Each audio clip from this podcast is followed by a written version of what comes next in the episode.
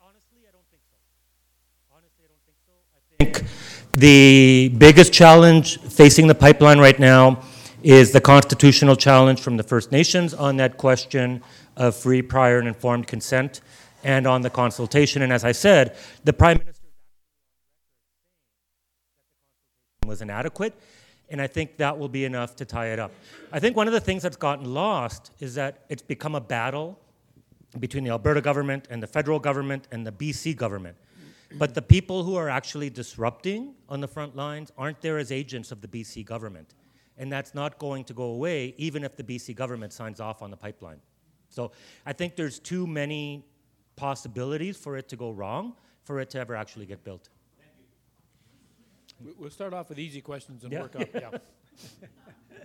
I'm Don Peel. Uh, I have a couple of questions. I guess the first one, I, I think it was Peter Lougheed that said that we should actually be refining uh, the oil here and shipping it out. I mean, we, we have this mentality since the beginning of time that we always ship our resources out and then buy them back. So I guess, has anybody looked at the, that aspect of actually uh, refining here to ship out at a higher price? Um, And also, what, what, how, what's uh, Parkland's role in, say, lob- lobbying government? Um, Or is there a lobby? Good questions. With regards to that? in Sure. Um, it wasn't just Lougheed that historically said we should refine it here, too. Um, it was also uh, Rachel Notley when she was in opposition, Brian Mason when he was in opposition. The Alberta Federation of Labor has repeatedly said we should refine it here. Um, so, yeah, I mean, the studies have been done, the work's been done. What happened is that because our industry is market driven and it's, it's all private ownership, the big players that would build a refinery in a market based system have built their refineries in the Gulf Coast. And it's not economical for them to build refineries in Alberta. So the studies have been done, better jobs, better price. John Horgan has said if you ship refined product to us down this pipeline, we're happy, right? We just don't want the dilbit. The challenge is that this, at this point would have to be a government-led refining project. And as much as it's in name a new Democrat government, there's still a reluctance to say government is going to build and own a refinery in Alberta or numerous refineries in Alberta to get this product out. So that's the challenge. I mean, the studies are there. It's, it's better pricing, they're longer term jobs, they're better jobs, they're closer to home, right? Both on the jobs front and on the pricing front, it makes sense to do that instead of the, the, the Ralph Klein rip it and ship it model. And he was the one that really, really kind of dug into that rip it and ship it model. But it's a big political step right now for a government to take on. In terms of Parkland, we don't lobby, we don't do advocacy. Um, the target audience for our work is not government. The target audience for our work is you folks in a way of getting people to better engaged with the decisions that impact their lives. Uh, yeah, we're not interested in, in lobbying and advocacy of that regard. We do research. We do it in a way that it can reach people and people can understand it and use that to make their decisions about where, how they're going to vote, about their positions on public policy and those kind of things. Thank you. My name is Klaus Jericho. Mr. Acuna, thank you for your beautiful review. Uh, I have heard a lot about pipelines and, and, and, and so on, but you know, I don't know what they physically look like. Can you tell me, for example, this proposed uh, line now, that's going to go right in the same hole as the previous one? And then how many pipes are actually going to Vancouver and how many pipes are coming back to, to, to Alberta? And also the bitumen, it has to be heated and has to be pumped. Can you tell me something as to what the physical plant looks like, please? I, I can certainly try that, and there's probably people in the room who know this better than I do, uh, not being a, a pipeline, pipeline engineer. Um, the existing line carries just over 300,000 barrels a day uh, to the coast. Some of it is above ground, some of it is below ground. The new pipe would run alongside it and be twice as large, so it's going to triple capacity to just over 900,000 um, barrels per day. It's most of this one is going to run above ground, particularly because it's running through some very sensitive areas through the Rocky Mountains. And in case of spill or rupture, it becomes incredibly complicated for them to find and repair an underground leak. So most of this will run, particularly through the, uh, the dangerous areas, will run above ground. So it's one existing pipeline that had been Kinder Morgan's and now is ours, and then this one will run pretty much right alongside it, right up to the coast. The stuff that goes in it is diluted bitumen. They, uh, the, the bitumen won't move on its own, it's too thick, right? So they dilute it uh, with a product that's essentially gasoline. Right? So it's essentially like gasoline that they pour into the bitumen and use that to flow. They have pump stations along the way that help it move out.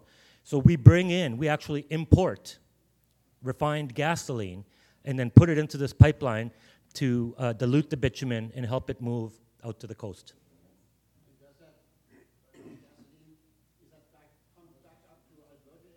No, it, it, it moves as one product. I'm sorry, you- I'm sorry, you made me need to go back to the mic. So the, the question is whether that gasoline comes back to Alberta. That same gasoline doesn't. Once it's been mixed in with the bitumen, it follows the bitumen all along the way, wherever it gets refined. They pull that gasoline out, they sell it back to us. We bring it into Alberta, we put it in a pipeline with more bitumen. And the provincial government is now working on a project uh, to look at partial upgrading where they can get to the bitumen, not to the gasoline point, like not to an end product, but where they can refine it enough that it'll move more freely on its own uh, to avoid having to constantly be buying that condensate, the, the gasoline type stuff. Uh, Lorne Fitch, uh, Ricardo, thank you for your insights, uh, you and the Parkland Institute. What does the Trans Mountain Initiative tell us about the future of evidence based decision making?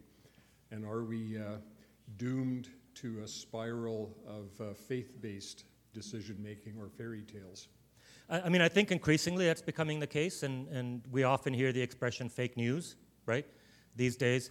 Um, our politics have become, over the last 20 years, I think quite purposefully, much more populist and much more about feelings than about actual ideas and facts, which is a struggle for us at Parkland because uh, we're an organization that works on, on studies and facts. But um, I don't for a moment believe that this government in particular has put all their eggs in this pipeline basket because they've done the work on the economy, on the jobs, and all of that. I believe that this government has put its eggs in this pipeline basket because of the populist tendencies, because of the need to show populist support for the industry, um, and because of some political math rather than energy economics math. So I think increasingly, um, the political realm has become so overblown with rhetoric and yelling and name calling that the debate has dropped to a, a level where we're not actually considering because political calculations aren't made based on somebody having passed good policy, right? They're based on people having passed policy that I don't agree with. And I think that's, that's a big difference. So, yeah, that's, that's a problem going forward for our democracy. Hi, Ricardo. I'm Bev Mundell Atherstone. Thank you very much for coming and speaking to SACPA. Um, usually I don't take cold showers in the morning, but your talk was like an ice cold shower. okay, I've got two questions for you. One is I heard that we have two refineries in the north of Alberta. Um, perhaps they're refining for airplane gas, but that's what I had heard, so maybe you could comment on that. And um, with this situation with the US and problems with the uh, administration down there, do you think this is a time to maybe revisit the concept of sending Alberta oil east rather than west so that we would be secure and not have to rely on the US for a market? Um, we do have uh, refineries in Alberta, so that's not to imply that we have no refineries. We do have refineries. They just can't handle the volume that's produced in Alberta, right? The existing volume, never mind future growth volume. So um, there were refineries that were built along when the oil sands projects were initially being built. A lot of them included refineries. We've got in um, the east end of Edmonton, we've got Refinery Row. So we, we do have that infrastructure. What happened is mid 90s, late 90s, as bitumen really started to take off and we started to move into boom mode, um, we started producing way more than the refineries could handle. And instead of having, at that point in time, a concerted economic development strategy that looked at refining and looked at, you know, as Lougheed had done, saying to these companies, if you're not refining it here, you can't dig it up here, right? Um, we came into this model of, of rip it and ship it under the Klein years. And the model was doesn't care about refining capacity. We're going to dig out as much as we can where the price is right now. We're going to dig it all up and send it out as is. And through that process, it became cheaper for the companies to build refineries on the Gulf Coast because they've got direct access to export markets right there. And, and that became the trajectory. Um, moving oil east versus west, our former director at the, the Parkland Institute, Gordon Laxer, has done a tremendous amount of work on this, on questions of national energy security, um, on questions of why uh, Quebec and Ontario get most of their oil from volatile Middle Eastern countries instead of from Alberta, right? And he has presented, and you can find them on the Parkland website, he has presented a number of studies that show how we could use a national energy strategy to actually start the process of weaning ourselves from fossil fuels, right? So, so that work has been done, and, and maybe now is the time to, to you know, revive it and reconsider it. One of the challenges we have is the North American Free Trade Agreement, which currently compels us to ship a certain amount of our product south of the border, right? We are tied into shipping our average shipping over the course of the last 36 months. That proportion, we are tied into shipping that much to the US going forward. So until we can, you know, Donald Trump might be doing this for us, until we can get rid of that proportionality clause of shipping to the US, then it's very difficult for us to actually develop a national energy security strategy in Canada because we have no control over how much of our oil we can keep here. Uh, thank you for bringing your information to us. I'm Bev Trainer, and my question to you is in regards to a statement you made at the beginning of your talk, and that was that we do not know if this product will, will sink or float in the ocean. And my question is I cannot believe that this much money and this much time gets spent on something that a simple grade six experiment could give us the answer to. I'm coming from an educational background mm-hmm. where I see a great big bowl of salt water and some of this bitumen on the top and does it sink or swim? So maybe you can answer that. Sure. The, um, the information being put forth originally by Kinder Morgan was that it will float, and that information was based on, on exactly that type of experiment. A bunch of salt water in a big tank, you put some diluted bitumen on it, and you see what happens with it, right? The counter to that is that you cannot, within that kind of closed system, account for the tidal movements off the coast. So until, you know, and so there exists, and there's scientific studies does to this, that there exists the possibility that with those tidal movements off the coast, the product will ultimately sink. And sadly, without isolating a chunk of the coast and dumping a bunch of diluted bitumen into it, that's one of the things that we actually may never know until it happens. Right? So that's, that's but you're right. So the Kinder Morgan submission included studies to say in an isolated big tank full of the saltwater concentration that we have off the BC coast, it floats. When presented with the question of what happens with taking into account the tidal movements? They said that's beyond the scope of our studies.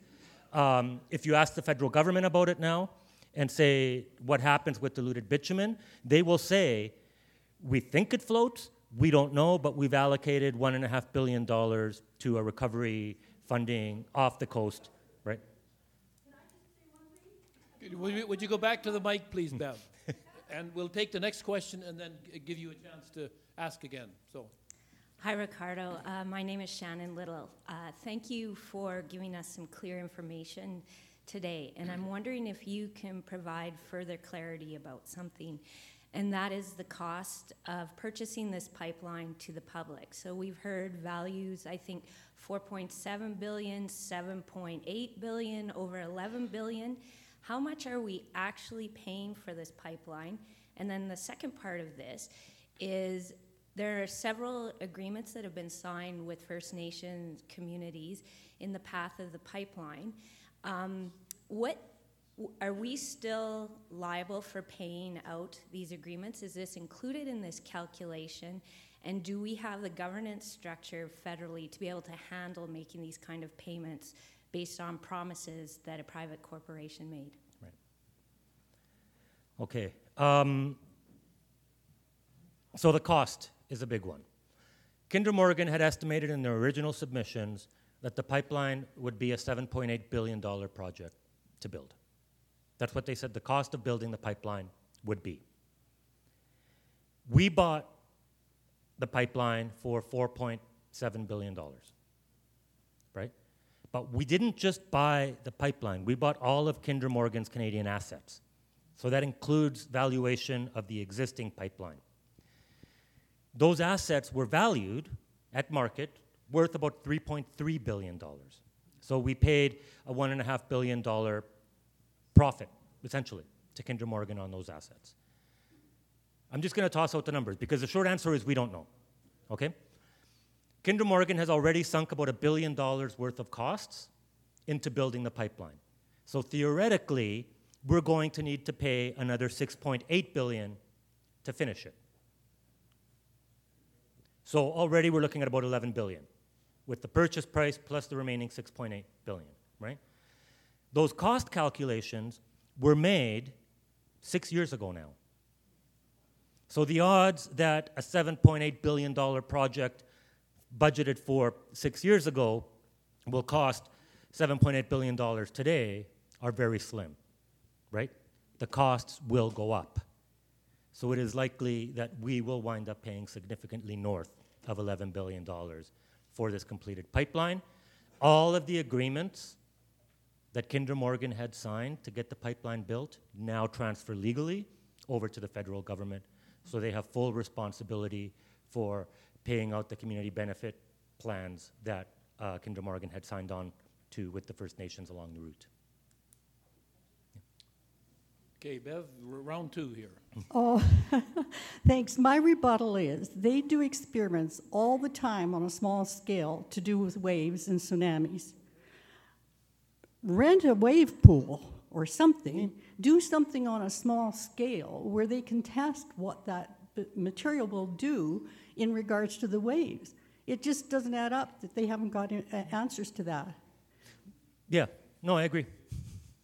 I agree. And you know what? It's entirely possible that somebody does have answers for it, but it's proprietary information that they're not sharing with the public.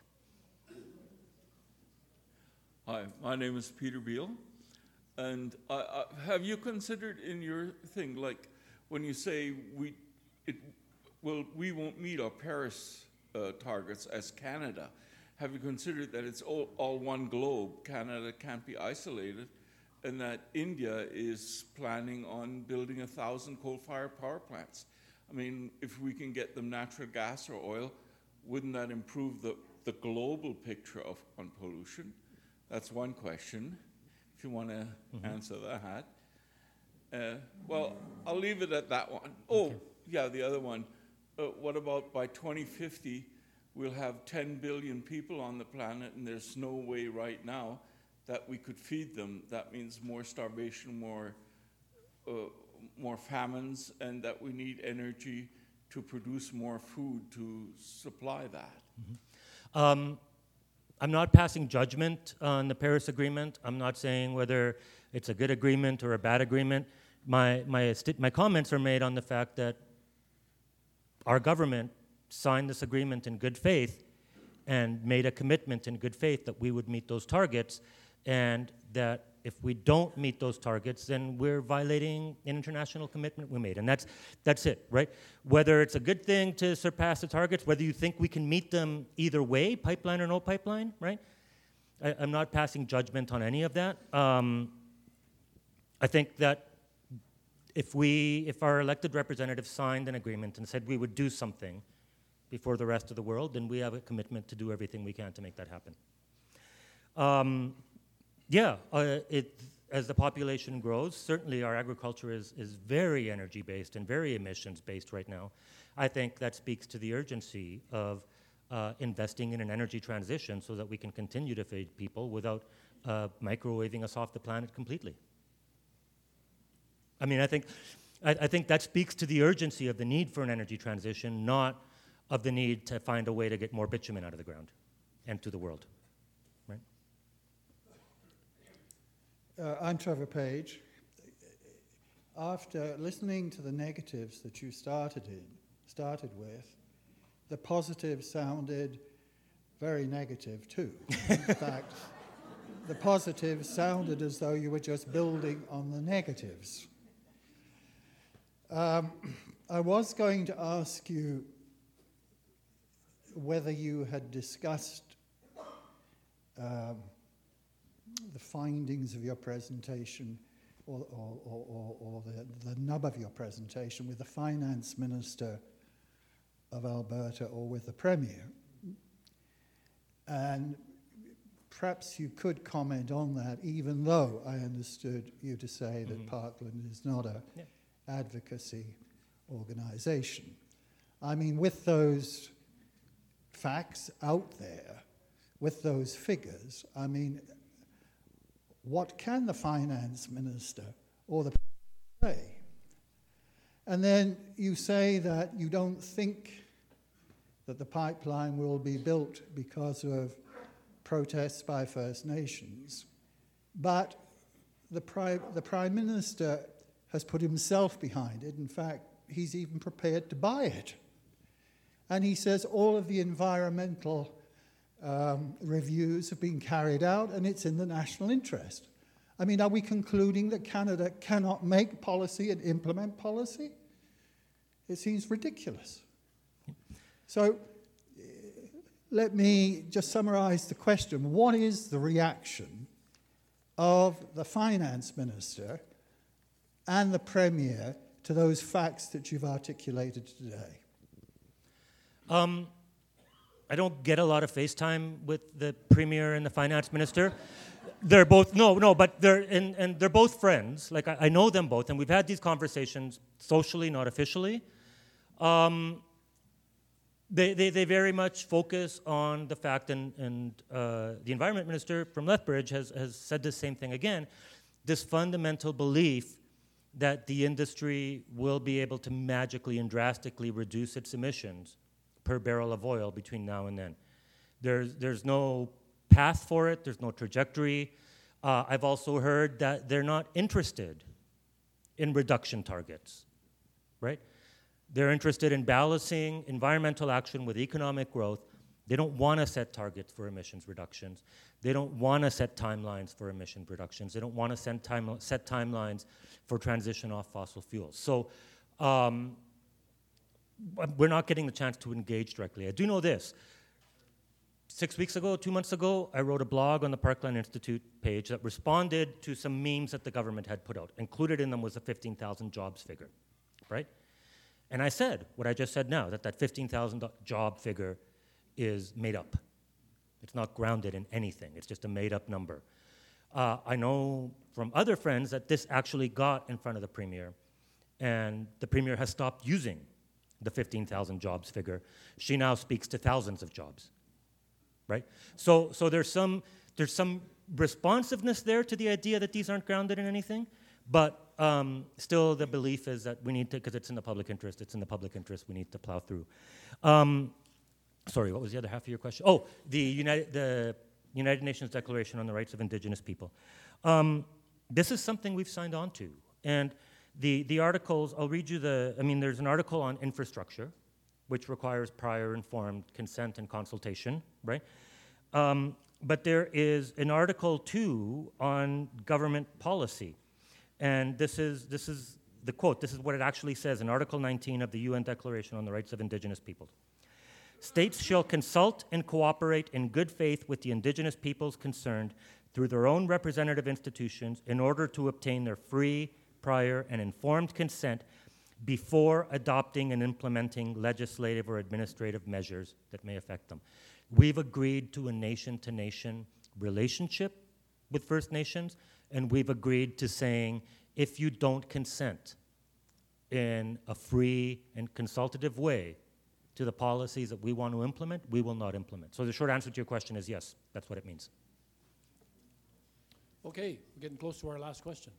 My name is Andrew Blair, and I would like to uh, kind of follow up on the question that Peter Beal asked. Um, he was asking pretty, his question pretty much from the point of view of a world citizen.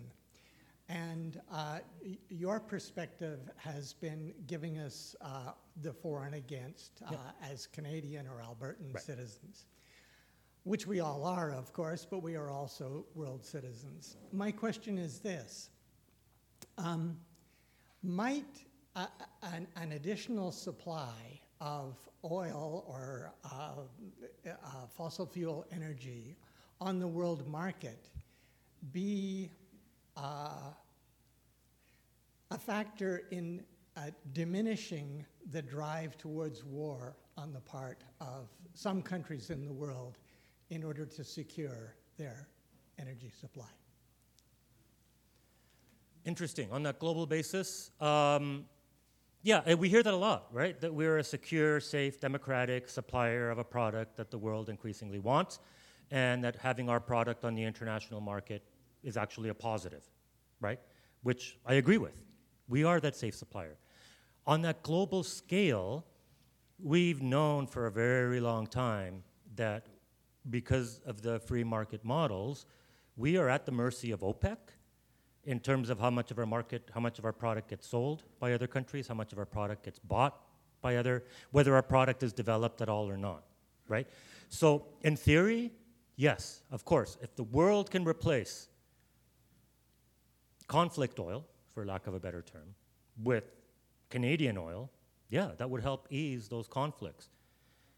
The flip side of that is the majority of the oil that's conflict oil, that's being fought over, that's resulting in wars, all of that, is still the very light, sweet crude that you can poke a hole in the desert and find it there. And it doesn't require the level of investment or the level of work to get at, and results in far fewer emissions than our bitumen. So there's a give take there, right? Yeah, um, Okay, just I- a follow I- up question. And, uh, Very, it- very, quick. very briefly. Okay. Um, I, agree uh, uh, about the light sweet uh, Mm-hmm. crude uh, at the current time, but there may also be considerations for the very long term and secure energy supplies for the very long term. Yep. Yep. I think that all needs to be done in a context of, of a strategic discussion around how we transition eventually as a world off this product. And that's not happening, right? Either locally or internationally. Okay, la- last question. Um, hi, Ricardo. I'm Maria Fitzpatrick, and I'm part of this government. and I uh, certainly I've been challenged by everything you've said today, uh, and I've taken note, and now I'll be having some discussion with my colleagues about it. Uh, but when you talk about the reduction of the hydrocarbons, uh, did you take into consideration the Sturgeon Redwater refinery, which in each phase uh, reduces emissions, CO2 emissions, uh, by approximately 3,500 tons a day for each phase, and they're in phase two right now.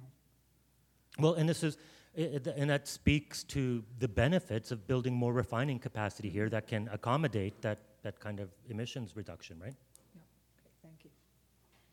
Let's thank uh, Ricardo Acuna.